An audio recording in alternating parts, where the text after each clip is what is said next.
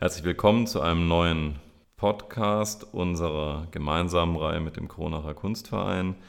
Äh, direkt neben mir ist die Co-Vorsitzende, liebe Sabine, Sabine Reitel. Herzlich willkommen. Ich freue mich, dass wir wieder zusammen über Kunst reden können. Die Landesgartenschau, wir hatten es das letzte Mal schon angekündigt, ist ein ganz besonderer Ort in der Stadt Kronach. Man könnte sagen, eine kleine Oase inmitten der Stadt und jedem, der schon mal über das LGS-Gelände gegangen ist, wird aufgefallen sein, dass sich dort viel Kunst befindet. Und das wollen wir uns natürlich auch nicht entgehen lassen, zumal es sich dabei um zeitgenössische Kunst handelt.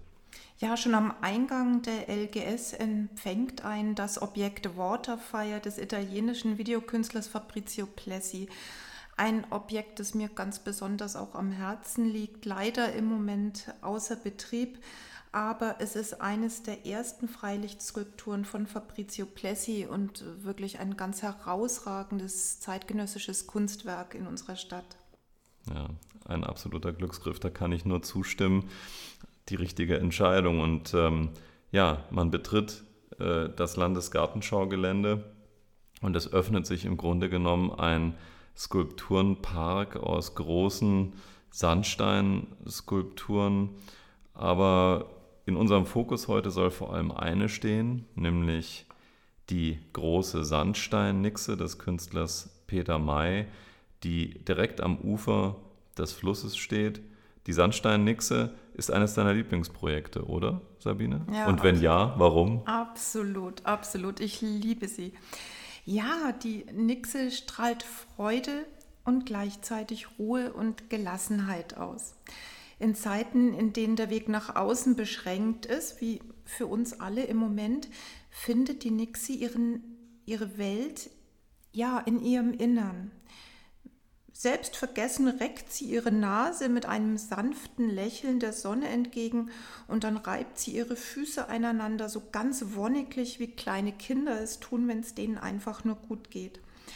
Ja, und der hübsch geringelte Bikini, den sie anhabt, der sitzt ein bisschen knapp, aber das stört die süße Dralle Nixe am Flussufer im Kronacher Landesgartenschaugelände überhaupt nicht.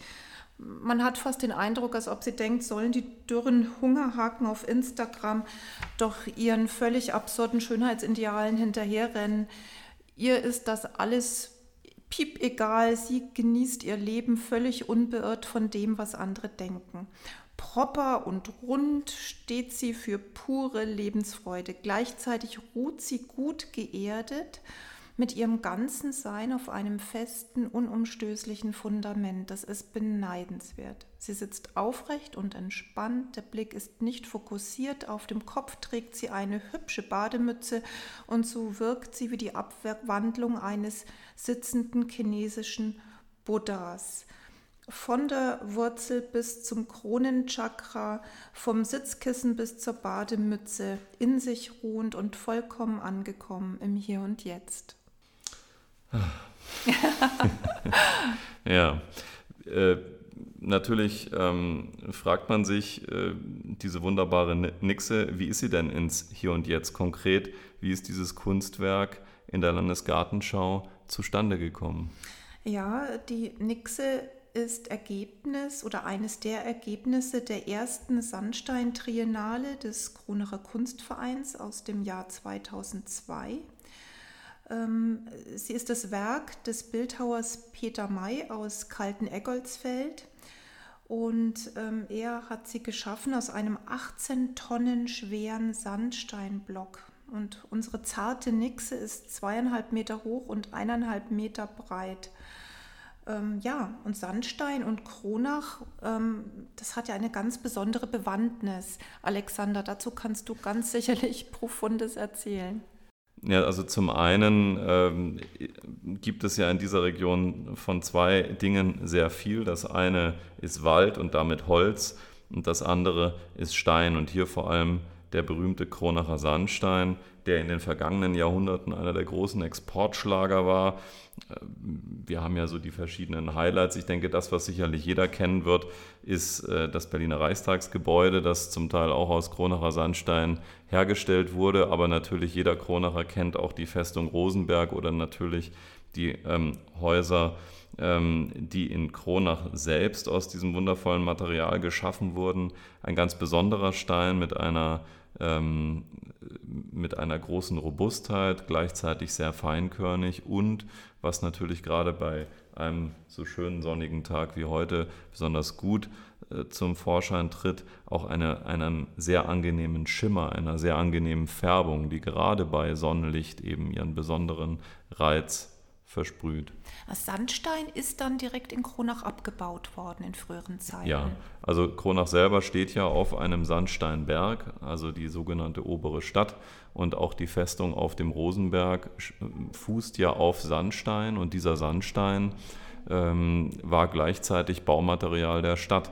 Also es ist ähm, so, dass beispielsweise die Sandsteinbrüche des äh, Fürstbischofs direkt hinter der Burg oder der späteren Festung lagen, kurze Transportwege und damit konnte man natürlich wunderbar das Material gleich zum Ort seines Verbauens bringen. Weißt du denn, wie lang äh, das ging? Wie lang ist denn Sandstein in Kronach abgebaut worden? Na, Im Grunde genommen äh, ja noch, noch bis äh, ja, Anfang des 20. Jahrhunderts hinein. Aber diesen, dieser Exportschlager, der einmal war, war natürlich am Ende nicht. Dasselbe gilt ja auch äh, für Holz. Also da verändern sich dann einfach irgendwann die äh, Marktwege und die Quellen für das Material. Sicherlich ist es heute günstiger, ein Material aus Indien äh, über irgendwelche Ozeane zu schippern, als in Kronach Sandstein zu brechen. Und so erklärt es sich auch, dass es heute keine aktiven Sandstein, Sandsteinbrüche mehr in Kronach gibt. Mhm, also soweit äh, kann ich definitiv sagen, dies, äh, der Sandstein für die Kronacher Skulpturen, der stammt nicht aus Indien. Der ist ganz umweltfreundlich aus einem äh, Steinbruch aus Bamberg gekommen. Ja. Also man kann die, die Steinbrüche sehen, zum Teil ja nahe des Stadtgebietes oder auch im Festungswald beispielsweise. Äh, die sind natürlich mittlerweile überwuchert oder verwittert, aber der äh, Kronacher äh, Bildhauer Heinrich Schreiber, leider schon verstorben, kannte das noch aus seiner ähm, Jugendzeit und ähm, seine Familie waren ja, das waren ja äh, Steinmetze ähm, die dort also zum Teil als Steinbrecher und, und Steinmetze selbst gearbeitet haben. Es ist aber aus unserem heutigen Bild verschwunden. Trotz allem sehen wir letzte Reste davon in den schönen Kronacher Bürgerhäusern oder in dem historischen Rathaus beispielsweise. Äh, der Michaelsbrunnen, auch die Kronacher Stadtpfarrkirche, überall sehen wir den Kronacher Sandstein. Und deswegen war es dem Kronacher Kunstverein auch so wichtig, im Rahmen seiner Sandstein-Triennalen dieses wunderbare Material wieder mit neuem Leben zu füllen und zeitgenössische Kunst entstehen zu lassen. Und im Rahmen der ersten Sandstein-Triennale im Jahre 2002 haben Peter May sowie andere Bildhauer wie Rosa Brunner, Tom Kusch, Pablo Lira, Carsten Reckziegel und Josef Czarlay mehrere Monate lang auf dem Landesgartenschaugelände gearbeitet. Die Kronacher konnten den Künstlern bei der Arbeit über die Schulter sehen und die Arbeit der Künstler mitverfolgen. Ja, mir persönlich erschien das ja jedes Mal wie eine Geburt, wenn ein Künstler nach wochenlanger Arbeit sein fertiges Werk vorgestellt hat. Der künstlerische Schöpfungsakt. Eigentlich ein kleines Wunder. Wochen, in denen sich die Bildhauer in sengender Hitze mit dem Presslufthammer oder mit dem Meißel ein Kräftemessen mit dem Stein geliefert haben, immer umgeben von einer Staubwolke, Haut und Haar weiß wie mit Mehl bestäubt, oft kaum ansprechbar, versunken, vertieft in das Material, bis endlich, ja, man möchte eigentlich sagen, der Geist den Stein geformt hatte. Und es hat einen Heidenspaß gemacht, neben dem Wasser neben dem Wachsen der Pflanzen und des Grüns das Wachsen von Bildern aus Sandstein zu erleben. Und so kam es dann auch über die Monate zu schönen Begegnungen und es haben sich auch Freundschaften zwischen Künstlern und Passanten entwickelt. Mir hat ein Künstler erzählt, ich glaube, das war sogar Peter May, dass eine Frau ihm jeden Morgen Frühstück gebracht hat. Ähm, ja, und so ist ein sehenswertes, so ist ein sehenswerter Skulpturenpark entstanden, der noch heute von den Besuchern betrachtet und erlebt werden kann. Und dabei ist auch unsere schöne Badenixe entstanden. Ja, du hast das sehr schön beschrieben, der Kampf des Künstlers mit dem Stein. Ich glaube, Michelangelo war es, der mal gesagt hat, er sieht die Skulptur eigentlich schon im Stein und befreit sie nur von den Stücken, die nicht dazugehören. Ähm, den Eindruck kann man bei der Badenixe auch bekommen, da muss, die muss schon in dem Stein gesessen haben. So. Exakt so, exakt so hat es Peter May beschrieben. Er sagt, ich habe die Nixe aus dem Stein befreit. Und ein Passant meinte, bitte schön dick lassen. In einem Interview sagte Peter May mal zu mir, ich empfinde unglaublich viel Freude und Dankbarkeit für mein Leben und für meine Arbeit. Diese Freude möchte ich mit meinen Figuren ausdrücken und transportieren. Und dann hat er noch gesagt, mit meinen Figuren will ich die Menschen zum Lachen bringen. Denn wenn der Mensch lacht, öffnet sich sein Herz für die Schönheit dieser Welt und es zieht Frieden und Großzügigkeit ein. Ich finde, das ist unglaublich schön beschrieben und ich finde, das spürt man auch so, wenn man diese wunderschöne Nixe betrachtet. Und was ich auch immer wieder in den Gesprächen mit den Künstlern gehört habe, das war das Wort Respekt. Gemeint war damit, so habe ich es rausgehört, der Respekt vor diesem Material Sandstein, vor der Größe der Steine, vor dem schöpferischen Prozess und vor der besonderen Herausforderung mit einem Stein dieses Ausmaßes, also gerade bei der Nixe, wir reden von 18 Tonnen, mit einem Stein dieses Ausmaßes zu arbeiten. Also das ist ja auch ein dreidimensionales Arbeiten, anders vielleicht in der Malerei oder beim Zeichnen. Äh, man muss ja in mehrere Richtungen gleichzeitig denken und ähm, das ist in der Tat eine der großen Herausforderungen. Eine andere liegt natürlich im Beherrschen des Materials. Und äh, ich denke, viele Menschen äh, unterschätzen äh, den Aufwand, den es zu betreiben gilt, um dem Sandstein wirklich eine künstlerisch gestaltete Form abzuringen, den Stein vielleicht in ein gewisses Format zu bringen, ähm, so dass man ihn verbauen kann als Quader. Das ist äh, vielleicht noch etwas, was man auch mechanisch durch, durch Sägen herstellen kann. Aber in dem Moment, wo ich etwas aus dem Sandstein oder überhaupt aus dem Stein heraushole, etwas, was vielleicht ähm, lebensnah wirken soll, einen bestimmten Ausdruck, eine Leichtigkeit bekommt, die gar nicht in der Schwere des Materials liegt. Da beginnt die Arbeit des Bildhauers und man muss einen Stein lesen können, sagte mir Heinrich Schreiber mal, in seiner unvergleichlichen Art, in den Bart gemurmelt, die Brille auf der Nasenspitze mit seiner Baskenmütze. Und dann beugte er sich nach vorne und mit seinen schweren, großen Händen strich er dann über den Stein und sagte, hier sind Adern, man, man muss wissen, von welcher Seite man anfängt, wie die Rissbildung erfolgen kann, man muss wissen, wo wird der Stein aufgestellt, auch das ist wichtig. Es geht ja nicht nur darum, ein Werk zu schaffen, sondern man muss es auch im Grunde genommen in einer Art, ähm, in einer Art herstellen, ähm, die es haltbar sein lässt. Man muss also einfach um die Schwachstellen, die Achillesfersen des Steins wissen. Und das ist etwas, was man durch viel Erfahrung lernt. Das ist nichts, was man aus dem Lehrbuch sich aneignet, sondern das hat man im Blick. Das ist der Kennerblick. Und ich denke, ähm, das zeichnet auch einen Bildhauer in besonderem Maße aus, dass er auf diesen zwei Ebenen ja ein wirkliches Kunstwerk vollbringen muss.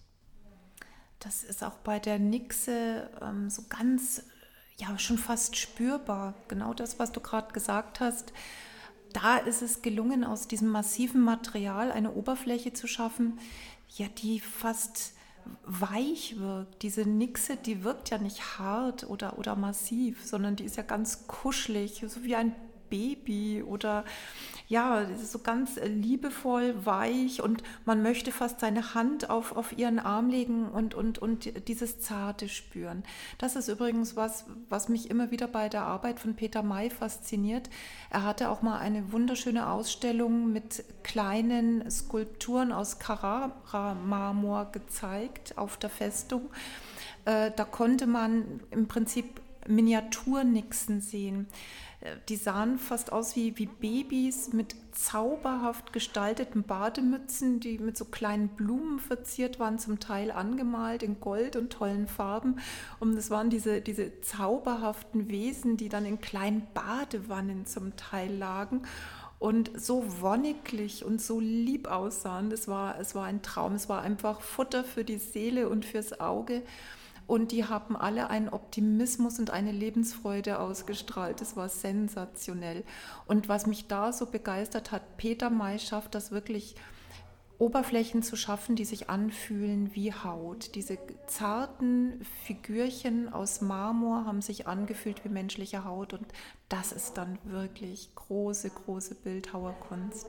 Ja, es ist auch eine Verführung in gewisser Weise. Man möchte den Betrachter eben auch zu einem ähm, Befasser machen. Man, man äh, begreift ja etwas, äh, wie man so bei Kindern sagt, erst in dem Moment, in dem man es wirklich auch mit seinen Händen berührt. Und gerade solche Skulpturen äh, sind natürlich ja ähm, äh, geradezu dazu geschaffen, berührt zu werden. Und man sieht das auch, wenn man manchmal die Kinder beobachtet, die dort spielen. Das ist so dieses urmütterliche, diese große, runde ähm, Heimat, sage ich mal, in die man sich sehnt. Und Kinder laufen auch instinktiv dorthin, weil es etwas durch und durch Positives ist. Da sind wir, da sind wir wieder beim Punkt. Also diese Fähigkeit, die Dinge zu beleben, ihnen Leben einzuhauchen. Und das ist die große Chance dieser Figuren im Landesgartenschaugelände. Die sind dafür da, angefasst, betrachtet und erlebt zu werden. Das ist nichts, was man sich wie im Museum aus der Entfernung ansieht, sondern das ist dafür da, damit die Bürger und damit die Besucher des Landesgartenschaugeländes damit leben.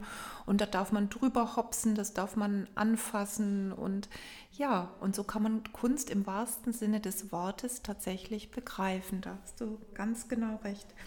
Für mich ist diese Nixe ja auch ein Wahrzeichen der Frauen in Kronach. Kronach hat ja traditionell ein ganz besonderes Verhältnis zum weiblichen Teil seiner Bevölkerung. Du meinst die tapferen Weiber? Ja. ja, in der Tat. Das kann man sagen. Also die tapferen Weiber, ähm, die sich auch selber so nennen und äh, einem ja, ein strenges Regime führen. Ähm, es kann auch nicht jede Frau ein tapferes Weib werden. Es sind da also gewisse Mindestanforderungen an die Körperfülle gerichtet. Und, äh, Wir arbeiten dran. ja. Äh, und das sieht man auch, wenn man sie sieht, aber wenn du von Lebenslust und Lebensfreude sprichst, dann sind die Kronacher Weiber eigentlich äh, der lebendige Ausdruck genau dessen. Also insofern die lebendigen Schwestern der Badenixe, die allerdings aus einem sehr viel ernsteren äh, Kontext stammen, nämlich aus der Zeit des Dreißigjährigen Krieges, der ja äh, ungezähltes Leid und äh, unendliche Verwüstungen über die Menschen brachte und Verheerungen und äh, also Deutschland äh, oder die deutschen Länder ins, ins ja, fast in die Steinzeit zurück katapultierte. Aber Kronach war da so dieses unbeugsame fränkische Dorf, diese kleine unbeugsame fränkische Stadt, die sich dem großen Sturm der äh, Feinde widersetzt hat, dreimal erfolgreich widerstanden und ganz wesentlich am Erfolg der verteidigenden Männer waren die verteidigenden Frauen, die besagten tapferen Weiber. Und das ist also keine touristische Anekdote, die man im Rahmen einer Stadtführung gerne hört, um sich dann äh, so etwas ähm, abschätzig lachend äh, gegenseitig auf die Schulter zu schlagen, sondern das beruht also auf historischen Tatsachen und äh, ist verbürgt. Die Kronacher Weiber haben ihre Männer in dem Wissen, was passiert, wenn die Stadt besiegt würde, ähm, nach Kräften unterstützt, mit heißem Wasser, das sie aus den Brauhäusern heranschafften, mit Steinen, die sie auf die, äh, auf die Belagerer, die sogenannten Schweden, warfen. Und so haben sie an einem ganz kritischen Punkt der Belagerung, als schon eine Bresche geschossen war und die Stadtmauer in sich zusammengefallen, kollabiert war, den Durchbruch verhindert. Die, die Angreifer haben sich äh, entnervt und äh, in gewisser Weise auch voller Angst vor den Kronacher Weibern, die schlimmer seien als der Teufel, davon gemacht. Und das hat man ihnen nicht vergessen. Bis heute leben wir ja in Kronach viele Traditionen, ohne dass sie zu einer zu einer Hülse oder einem, einem äh, bloßen Wiederholen irgendwelcher Vorgänge gemacht sind, sondern eine gelebte Tradition. Ich spreche von der Schwedenprozession, die ja auch im Zusammenhang mit den tapferen Weibern vor dem Allerheiligsten noch durch die Kronacher Frauen angeführt wird. Auch das ein sichtbarer Beleg, eine Tradition, die seit dem 17. Jahrhundert nur durchbrochen oder unterbrochen von äh, Kriegen äh, bis heute fortlebt. Jedes Jahr kann man diese Prozession sehen. Jedes Jahr sieht man dabei die Kronacher Frauen. Bei den historischen Festen sieht man dann die tapferen Weiber in ihrer Gewandung, sehr lauthals und lautstark und selbstbewusst, eben wie auch die Nixe dort sitzt und einfach mit ihren Füßlein in der Luft äh, frech nach oben guckt und sich selbst genießt und den Augenblick. So kann man dann eben auch die echten Kronacher Weiber genießen. Und ähm, das ist ein da schließt sich ein schöner Kreis, finde ich. Ja, genießen kann man die Kronacher Frauen bis heute, lieber Alexander. Nein, das ist nicht nur traditionell, sondern das ist tatsächlich für mich, ich als, als Frau, ich empfinde das hier ganz besonders, die Stärke der Frauen.